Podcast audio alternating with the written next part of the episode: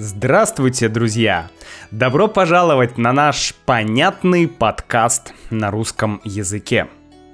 Сегодня в этом подкасте мы будем говорить про то, почему страны живут по-разному, или про то, как культура влияет на экономику, и как экономика влияет на культуру. Давайте начинать. Хочу напомнить для новых слушателей нашего подкаста, что тексты для этого подкаста в формате PDF, э, дополнительные аудио и дополнительные практические материалы есть в нашей membership программе. Так что пробуйте и учите русский эффективнее и быстрее. Итак, сегодня хочу поговорить с вами про связь экономики и культуры. Возможно, будет немножко сложная тема сегодня. Возможно, она также будет немножко э, такая чуть менее конкретная, чуть более абстрактная в чем-то. Но я думаю, что она будет интересная. Э, самое главное это не выйти за рамки, э, за лимиты по времени. Мне не хочется, чтобы подкаст был слишком длинным. Пожалуй, часто это для меня самая большая проблема. Как сделать так, чтобы подкаст не длился полтора часа, потому что, ну, должен быть какой-то лимит. Окей, я недавно прослушал, а потом и прочитал серию лекций одного профессора, доктора экономических наук и декана экономического факультета МГУ Александра Аузана. Александр Аузан, да, автор этих лекций, он в этих лекциях размышлял и исследовал, и анализировал вот эту тему влияния экономики на культуру и влияние культуры на экономику, да, потому что есть обратная связь. Одно влияет на другое, другое влияет на э, первое, да, первое влияет на второе, второе влияет на первое. Вот, у него даже есть книга, она называется «Социокультурная экономика», как культура влияет на экономику, а экономика на культуру. Об этом и будет сегодняшний подкаст. Мы поговорим про э, то, что говорит Александр Аузана, Аузан в своих лекциях. Поэтому все, что вы услышите сегодня, это будут э, в основном идеи и мысли, размышления Александра. Э, конечно, я буду что-то добавлять от себя, какие-то свои мысли, какие-то свои комментарии, но я буду об этом заранее говорить, да, что «а сейчас комментарий Макса», да, чтобы было понятно, кто что говорит. Итак, в 2011 году было очень интересное исследование – да, мы начнем с интересного факта. В 2011 году было исследование про работу русских людей в инновационном секторе в зарубежных компаниях. То есть русские работают где-нибудь в Кремниевой долине, да, и вот э, был, было исследование. И один из респондентов, американский менеджер, сказал следующую фразу. Цитата. «Хотите получить одну хорошую вещь, закажите русским. Хотите получить 10 хороших вещей, заказывайте кому угодно, только не русским». Конец цитаты. Интересно, да? Если хотите одну вещь, то можете заказать у русских. Если хотите серийное производство, да, то э, кто угодно пусть это делает, но только не русские. Почему русские не могут делать хорошо серийные вещи? Почему в СССР могли запустить человека в космос, да, Гагарин, помните? Почему могли сделать космический корабль, но почему в СССР не могли сделать тостер? Тостер. В, в Советском Союзе не было тостера. Почему в Советском Союзе не было нормальных, конкурентоспособных телевизоров, например? Или другой техники? Э, техника была, и у нее было одно важное, одна важная характеристика. Техника из э, СССР была неубиваема. она могла, она была очень надежная, но она была очень технологически устаревшей. Это факт. Так вот, э, почему, та, почему такое, так, почему такое возможно? что э, Россия, ну, я говорю Россия, я имею в виду и СССР, и Российскую империю и так далее, да, э, все это я говорю как Россия. Почему Россия не могла э, заниматься серийным производством, не знаю, хороших автомобилей, например? Вот Александр видит ответ в культуре. Что такое культура для экономиста? Под культурой экономисты понимают ценности и поведенческие установки, которые разделяет большое количество людей и которые медленно меняются во времени. То есть э, культура это ценности, которые разделяет большинство людей, то есть ценности большинства людей, да, это не ценности отдельного человека, это про большинство. И эти ценности меняются очень медленно. То есть если ты с помощью каких-то институтов э, хочешь изменить ценности, то тебе понадобится огромное количество времени. Но культура может изменить институты гораздо быстрее.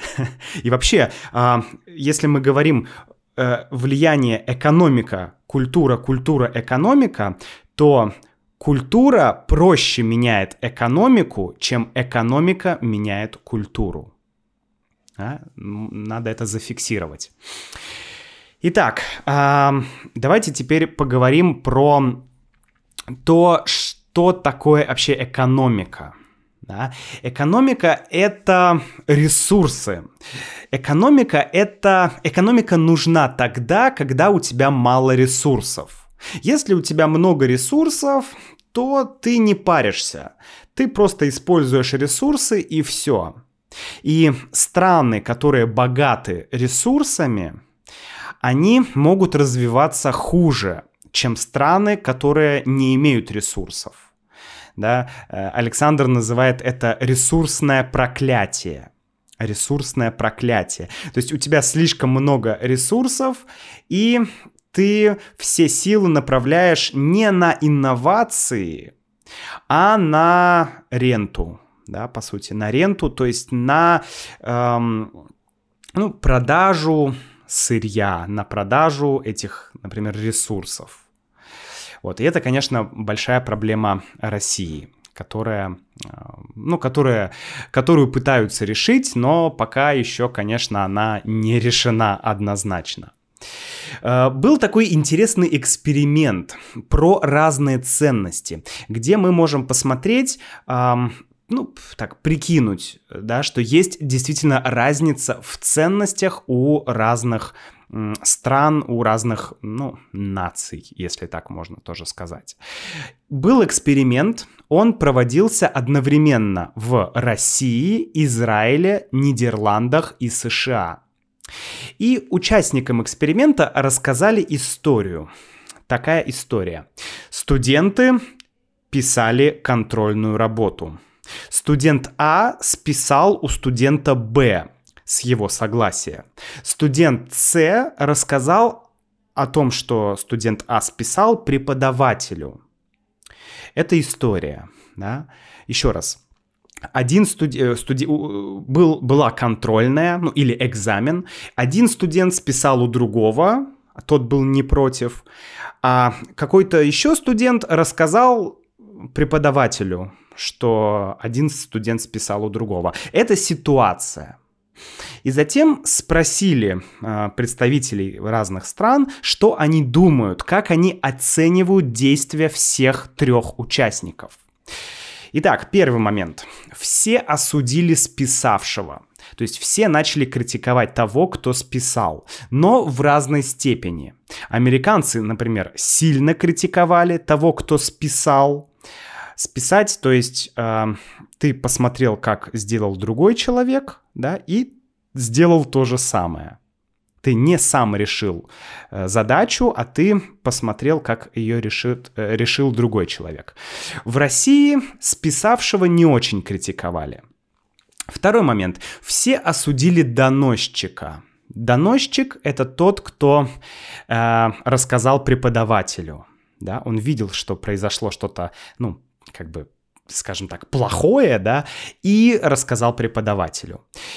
И все в разной степени осудили доносчика. Американцы слегка, потому что он хотел соблюдать правила, а русские очень сильно осудили доносчика, потому что русская культура не принимает донос. Да, то есть тот, кто э, рассказывает, что произошло нарушение, этот человек в русской культуре э, критикуется. И это правда. Мы об этом еще попозже поговорим. Но третий момент. Произошел раскол по поводу того человека, который дал списать. Да, он сказал, ну да, посмотри, как я решил, можешь сделать так же. Э, россияне и израильтяне полагают, что это хороший человек, который помог своему. Голландцы так не думают, они не уверены. А американцы точно против, потому что он нарушил правила.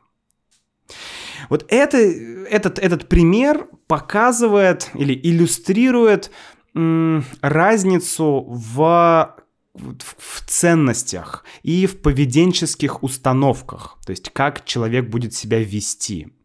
И это был, ну, естественно, спрашивали не одного человека, а большое количество людей. И поэтому можно делать какие-то выводы о том, ну, о каких, то есть можно говорить о каких-то национальных характеристиках, да, скажем так. Поэтому на основании вот этого, этой истории Александр говорит, что можно спрогнозировать, что в России спрос на конкуренцию будет низким, спрос на право будет низким, а защита интеллектуальной собственности будет проблемой. Да, то есть сразу обнажаются некие проблемы. Но откуда берутся эти проблемы и почему они возникают, да, почему по-разному э, вообще формируются страны, нации и, что называется, менталитет, да, можно так сказать. Я говорю не научным языком, поэтому я могу себе позволить использовать не совсем, может быть, точные термины, но надеюсь, что так будет понятней. Ну, давайте сначала дадим общую характеристику России. Был такой голландец Герт Хофстед. Герт Хофстед. И он в 60-е годы 20 века придумал, как характеризовать нации. Да, нации, страны, э, в данном контексте это синонимы будут. Нация или страна. Да? А, понятно, что Россия многонациональная э, страна, поэтому сложно говорить про нации, но в данный момент давайте нация равно страна. Так вот, он придумал, как рисовать портреты наций. То есть э, он придумал пять критериев. Ну, вообще их в конце стало шесть, но мы будем говорить про пять. Пять характеристик, которыми обладают те или иные нации. И как можно их сравнить. Давайте про них поговорим. А, были исследования, исследовались в России, например, разные регионы, и интересен факт, что вот есть пять критериев, да, и э, от, э, исследователи в России смотрели на очень разные регионы. Э, например, регионы, где христианское население, регионы, где мусульманское население, регионы, где было крепостное право, регионы, где не было крепостного права. То есть, казалось бы, разные регионы в России. Но интересно, что э, что сложилось, все, все равно, несмотря на это, все равно сложилась единая картинка. То есть не было какой-то корреляции, что вот мусульманское население имеет больше таких характеристик, а христианское больше таких, да, этого не было. Ну, я думаю, может быть, это еще связано с единой историей и с, возможно, с тем, что в советское время, в принципе, стремились как-то к ну, к какой-то единой системе, единому языку. Религия подавлялась, то есть религия была чем-то нежелательным, был культ труда, да, и, кстати, этот культ труда в СССР, он, в частности, и обеспечивал довольно неплохую экономическую э, составляющую. Да, это был позитивный фактор. Окей, давайте поговорим. Пять характеристик. Пять характеристик наций. Первое. И про первую мы поговорим больше, наверное, чем про остальные.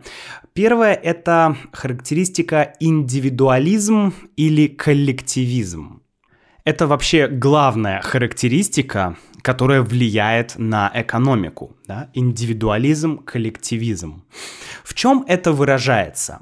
Например, в спорте есть нации, где предпочитают командные виды спорта, а есть нации, которые предпочитают индивидуальные виды э, спорта. Ну, например, индивидуальный вид спорта бейсбол. Несмотря на то, что есть команда, но его относят более к...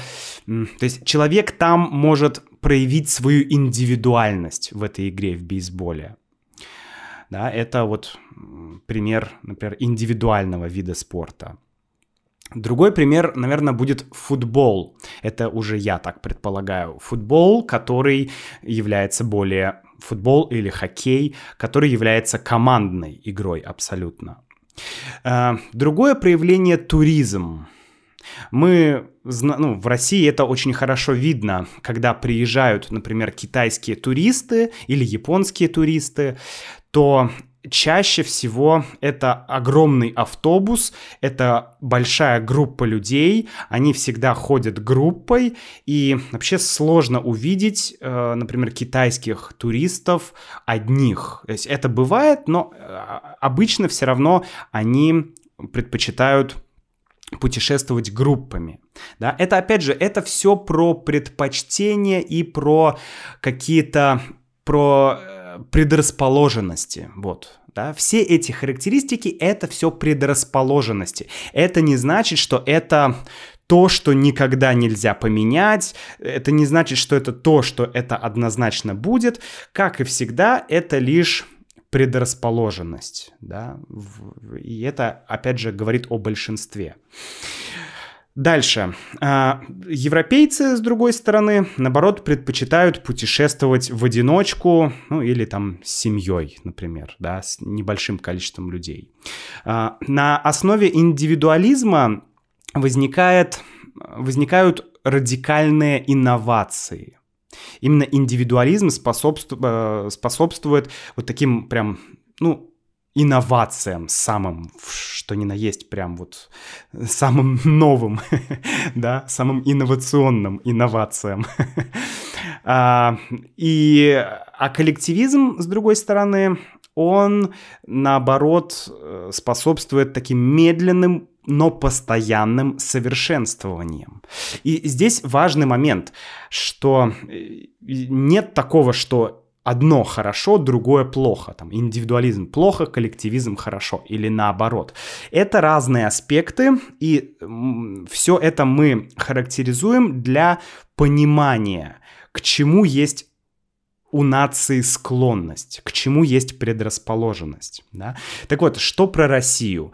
А, интересно, что Россия в этом плане крайне непонятный субъект, потому что э, было очень много исследований, и Россия лежит практически в середине между коллективизмом и э, индивидуализмом. Но чуть-чуть она смещена в сторону коллективизма.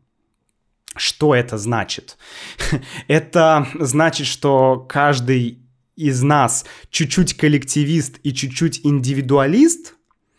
Или это значит, что э, я индивидуалист, а вот другой человек коллективист? да, то есть как, что, что за пропорция? В одном человеке есть э, коллективист и индивидуалист, или это разные люди? Коллективисты — это одни люди, индивидуалисты — это другие люди. И вот исследования показали, что да, э, индивидуалисты — это одни люди в России, а коллективисты — это другие люди в России. И это интересно, потому что это показывает, что страна как бы разбита на две части. Э, один из исследователей, по-моему, американских, даже назвал разорванной страной. По-моему, сам Хавстеда, но не буду вас э, сбивать, не помню, кто точно, назвал такие страны разорванными странами. Там была еще, по-моему, Турция и еще какая-то страна. А, так вот, то есть непонятно, коллективизм или, или индивидуализм. Что? Что из этого? Не, как бы коллективизм чуть-чуть преобладает. То есть получается, что у нас две страны в одной. И Александр говорит, что этим объясняются постоянные дискуссии, которые уже, ну, где-то 200 лет точно, эти дискуссии продолжаются. Какие дискуссии? Дискуссии между западниками и славянофилами. Да? То есть нам нужно быть как Запад или нам нужно быть Россией, вот русской, прям вот мы что-то уникальное. Или э, социалисты и либералы. Да? Опять же, коллективизм, индивидуализм, общинность или личность совместная форма ведения хозяйства, да, как бы коллективная экономика, скажем так, или конкурентная экономика.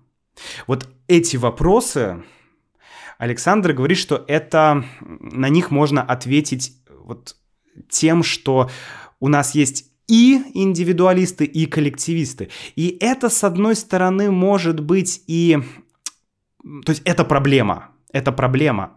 По факту э, он говорит, что был лишь, ну, наверное, один случай, когда вот эта коллективная Россия и индивиду... Как это сказать? Инди... В общем, э, когда индивидуальность и коллективизм вместе сошлись и вместе были, работали вместе, и было все очень эффективно. Он говорит, что это было во время Второй мировой войны или во время Великой Отечественной войны, да, когда э, вся страна объединилась против э, врага, и вот это было проявление, когда две России соединились в одну. Но в мирное, в обычное время это большая проблема, такое разделение. Интересно, как люди э, распределяются, где живут индивидуалисты, где живут коллективисты. Э, индивидуализм распространен в мегаполисах. То есть Москва, Питер, все большие города, там концентрация индивидуалистов. И если мы возьмем Урал, да, Уральские горы, мы помним, они делят Россию, ну вообще Евразию на, на Азию и Европу. Так вот, на восток от Урала коллективи... э, индивидуализм преобладает. И на Сахалине, Сахалин это, э, ну, это где Камчатка, это Дальний Восток, самая восточная точка России, ну, одна из самых восточных, да, Сахалин. Там индивидуализм достигает максимального значения. Коллективизм, наоборот, доминирует в европейской части, кроме мегаполисов. И особенно на юге, на, в южной части России и в Поволжье. Поволжье — это продолжение юга э, в сторону на восток, да, юг растет на восток, то есть, грубо говоря, это южные границы с Казахстаном, да.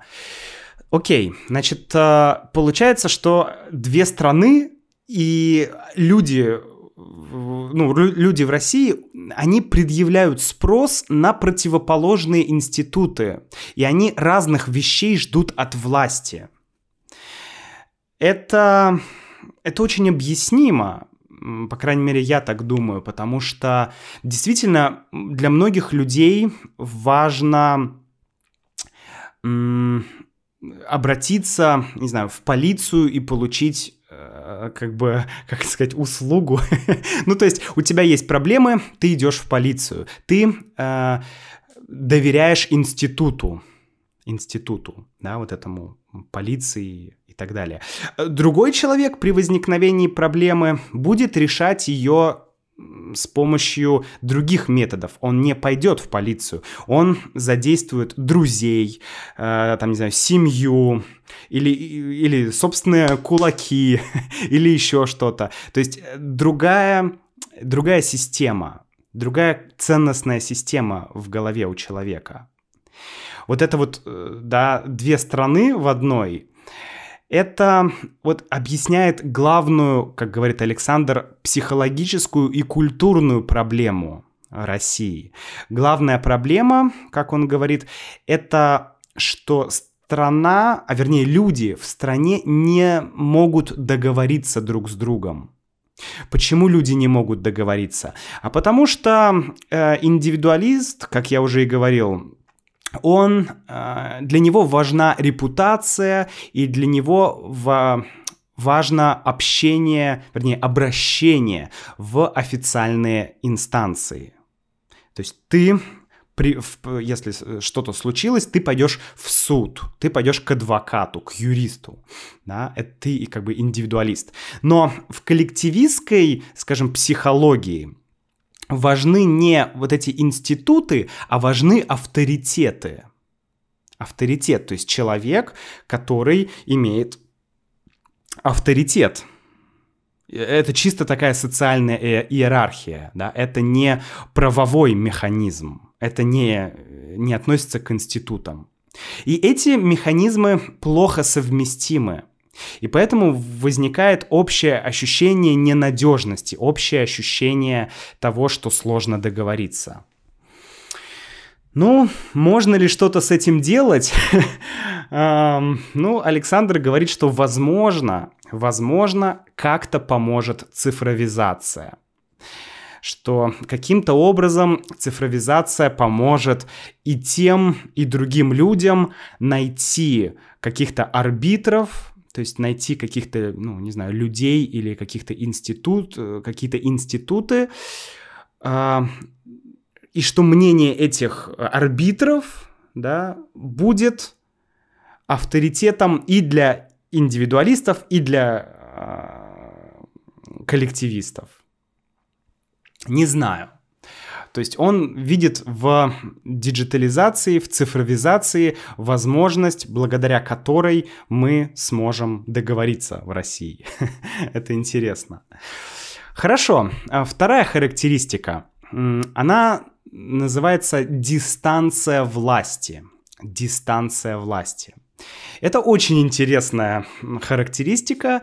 Что это значит? Если дистанция власти высокая, это говорит о том, что э, люди относятся к власти как к символу. Власть это символический цен, э, символическая ценность. Ну, хороший пример это монархия, э, да, или, например, там Чингисхан. Это все вот пример символической власти. А с другой стороны, если дистанция меньше, тогда люди относятся к власти как к деловому партнеру. И вот как в России, например, э, власть это символ, да, что вот царь, батюшка, даже язык у нас наполнен э, еще с прошлых веков наполнен такими оборотами, как царь-батюшка, да, то есть царь-батюшка, то есть царь — это почти как бог, то есть это вот власть, она священна, да, она символична. И в таких странах очень используются широко доски почета, например. Доска почета — это такая, ну, скажем, э, ну, доска, наверное, да, можно назвать. То есть это место, где находятся фотографии э, людей и написаны их достижения. Это очень было популярно в СССР. В городе, в каком-нибудь маленьком, особенно на какой-то центральной площади или где-то будет место, и там будут висеть фотографии с регалиями. Да? О, этот человек, э, не знаю, работал очень долго, хорошо, и он молодец. Этот человек сделал это хорошее, этот человек сделал это хорошее. Да? То есть доска почета имеет значение. И, конечно, памятники. Памятники государственным деятелям. А, но получается, что чем выше дистанция власти, тем меньше в экономике инноваций. Опять же, и инноваций, и предпринимательства.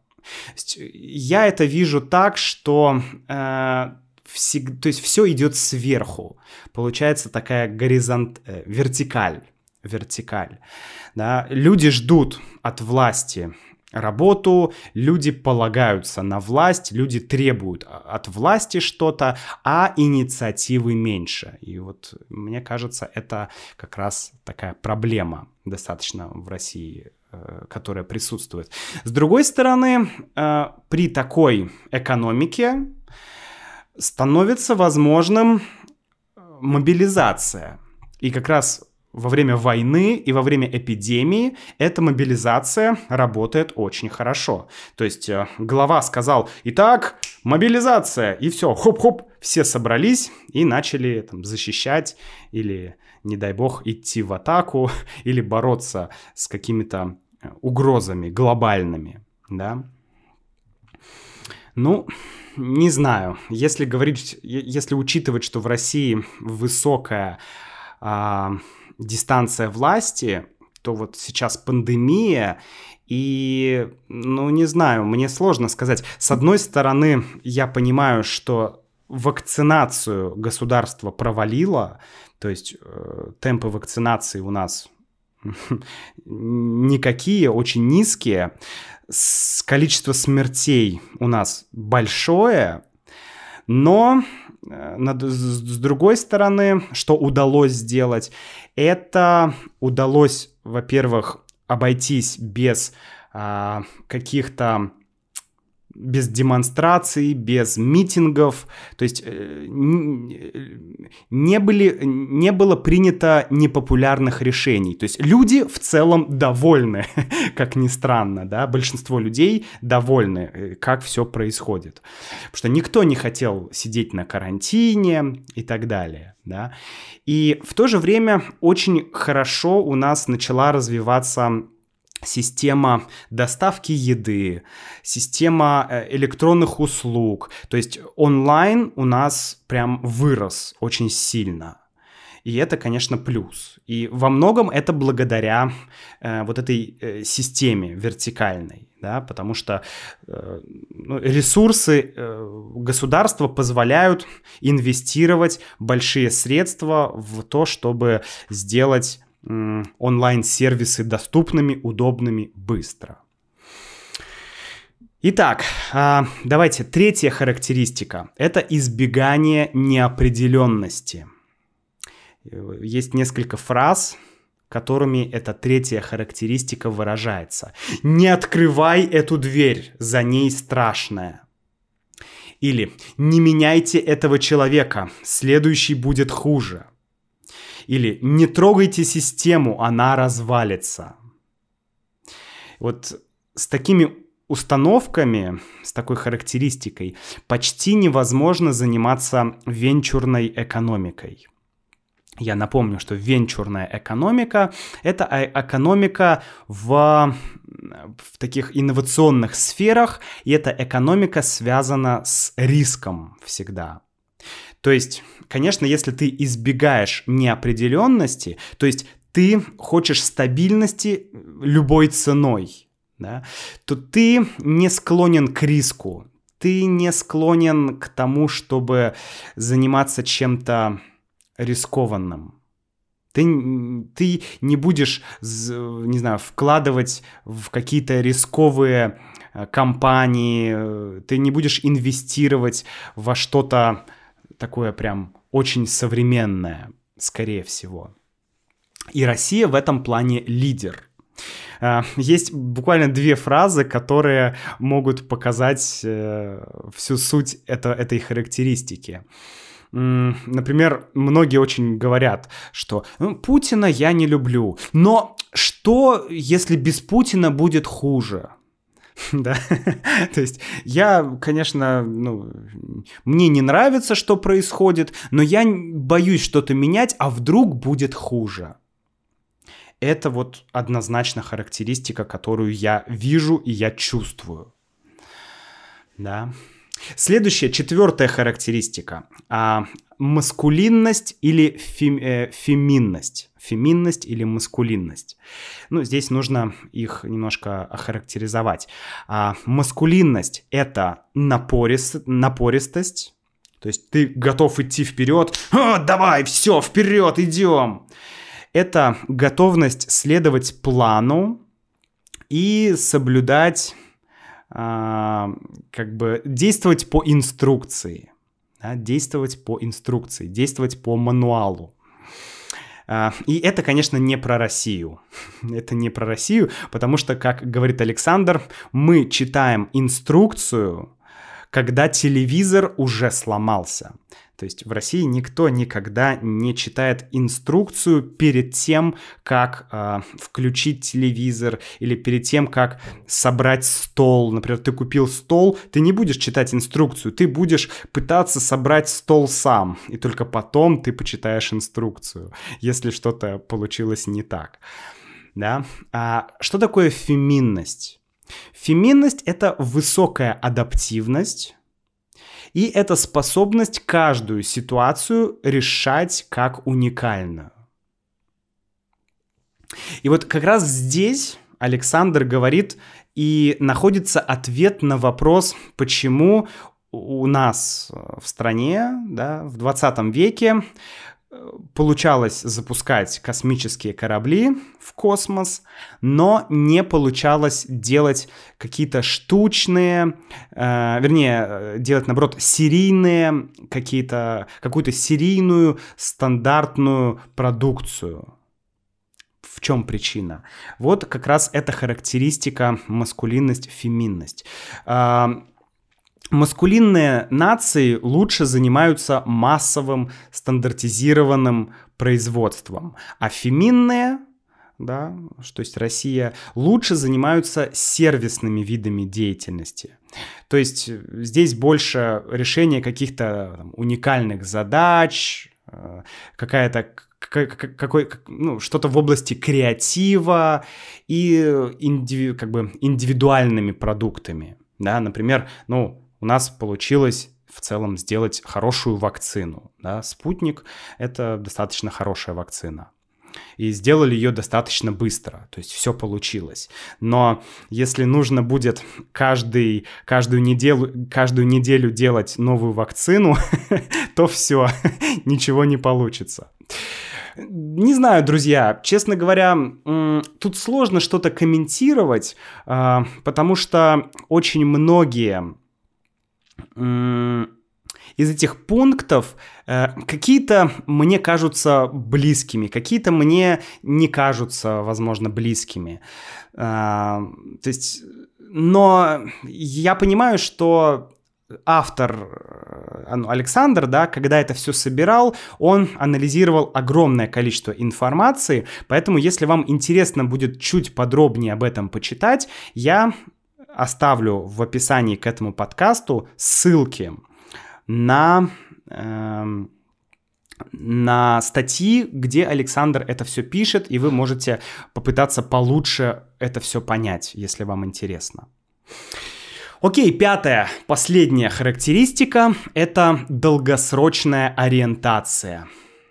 То есть это, э, скажем так, насколько далеко планирует страна свое будущее. И он говорит, что Например, у американцев ориентация краткосрочная. Нужен результат сейчас. А, например, восточные нации, у них долгосрочная ориентация. Да, они могут планировать на 10, на 15 лет вперед и так далее. Э, вот, наверное, это момент, который мне не очень понятен. Я бы здесь не знаю, я бы здесь, наверное, поспорил, потому что, ну, сложно быть лидером а, в мире, да, на протяжении многих десятилетий и при этом не иметь долгосрочную ориентацию. Но опять же, здесь все про склонности. Да? К чему Россия относится? Александр не говорит об этом.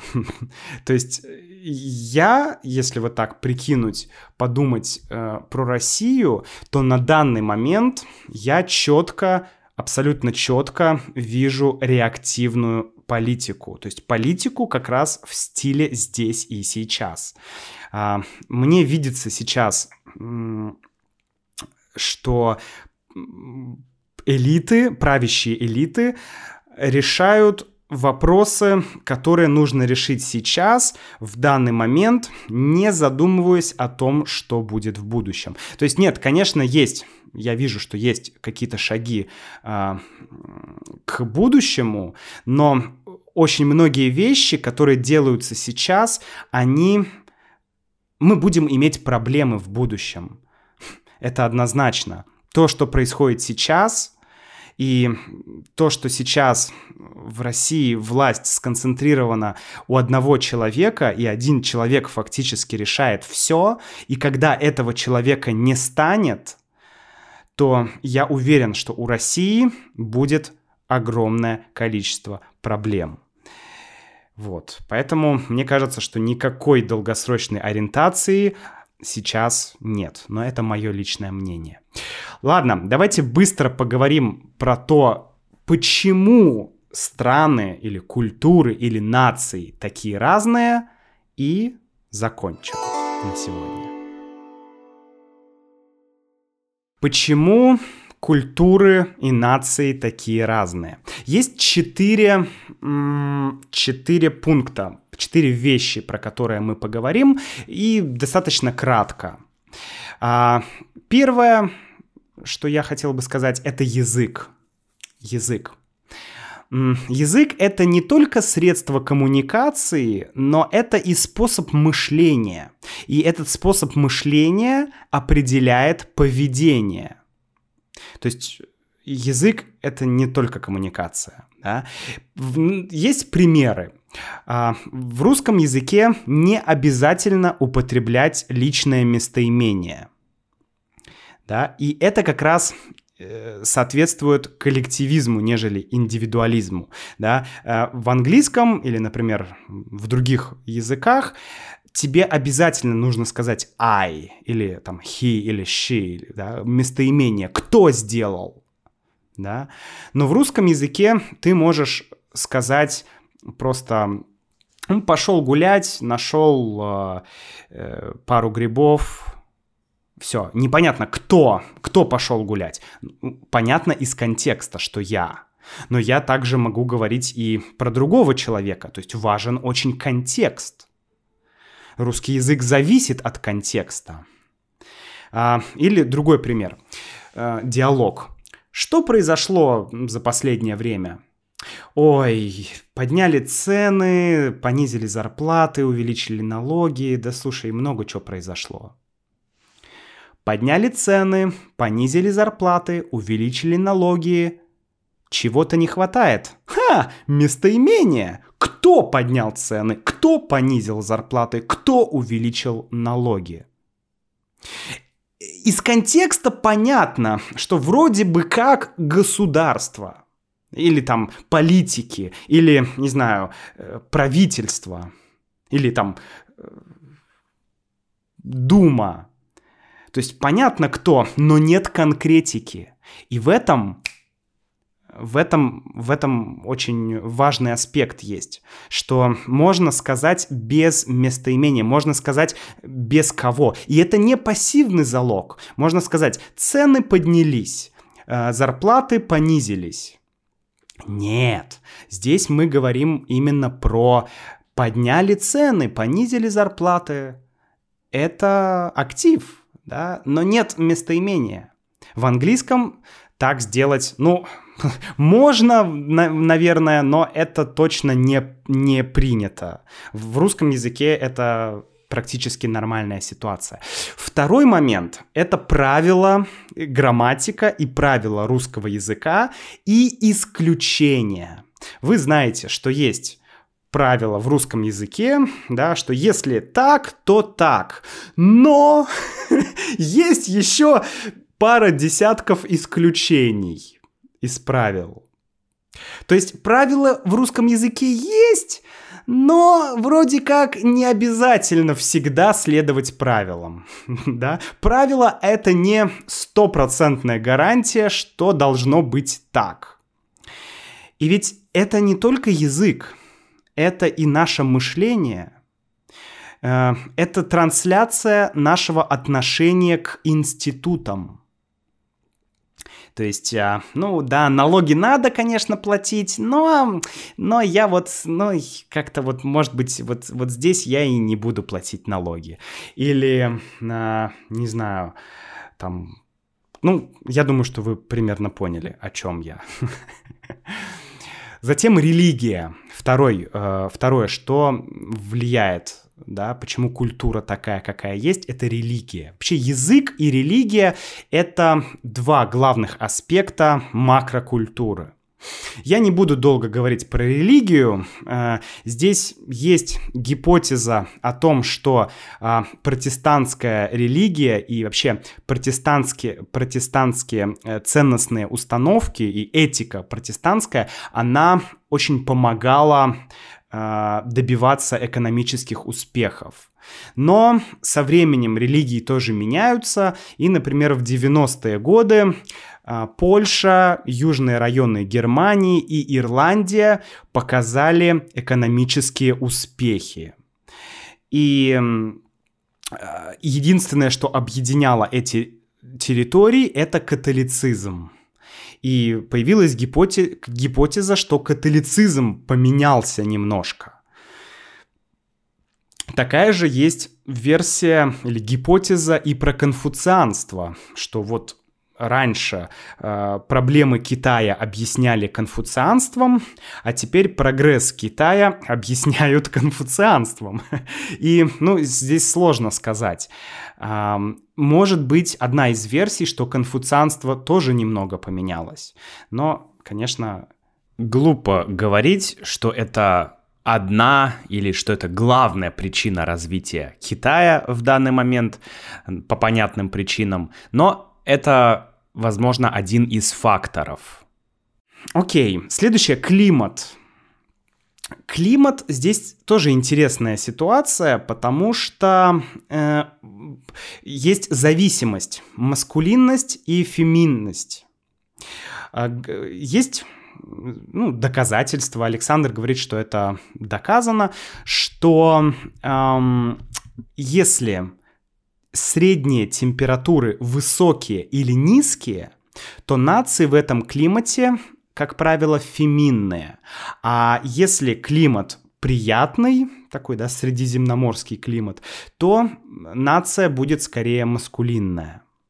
Вот такая есть зависимость. И есть еще один момент. А, можно посмотреть, чем исторически это связано уже с агротехникой. Как раньше, как долгое время выращивали урожай, например, в России и в других странах.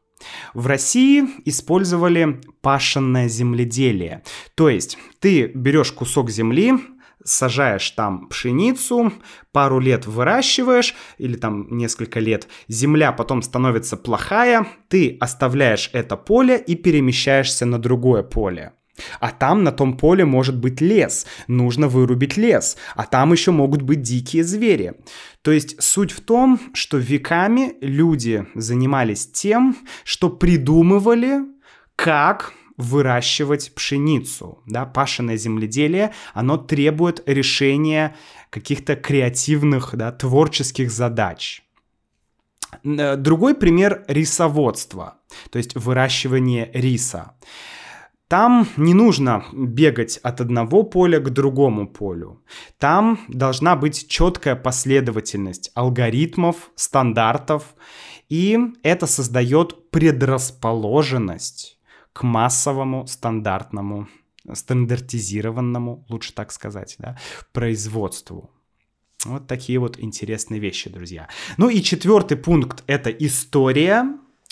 Но об этом мы не будем подробно говорить. Я думаю, что это и так понятно, что разные исторические события по-разному влияли и влияют на страны в самом конце, да, ключевая идея из всего вот этого потока информации, мне ключевой идеей здесь видится одно, что есть экономика, и, и, или, или даже сказать экономическая модель. И для того, чтобы экономическая модель была успешной, нужно учитывать, скажем так, этот национальный портрет – то есть нужно учитывать особенности конкретной страны. Но, однако, эти особенности это не навсегда. Их тоже можно менять. И есть, в принципе, уже подходы, как можно их менять. И этим тоже нужно заниматься. Нужно э, делать так, чтобы мы были более эффективны да, в своих каких-то конкурентных сферах, да, где мы можем быть конкурентными. В общем-то так, друзья. Если у вас остались какие-то вопросы, то пишите их на сайте russianwithmax.com. Я обязательно прочитаю ваш комментарий и отвечу. И до встречи в следующем подкасте. Не болейте и будьте счастливы.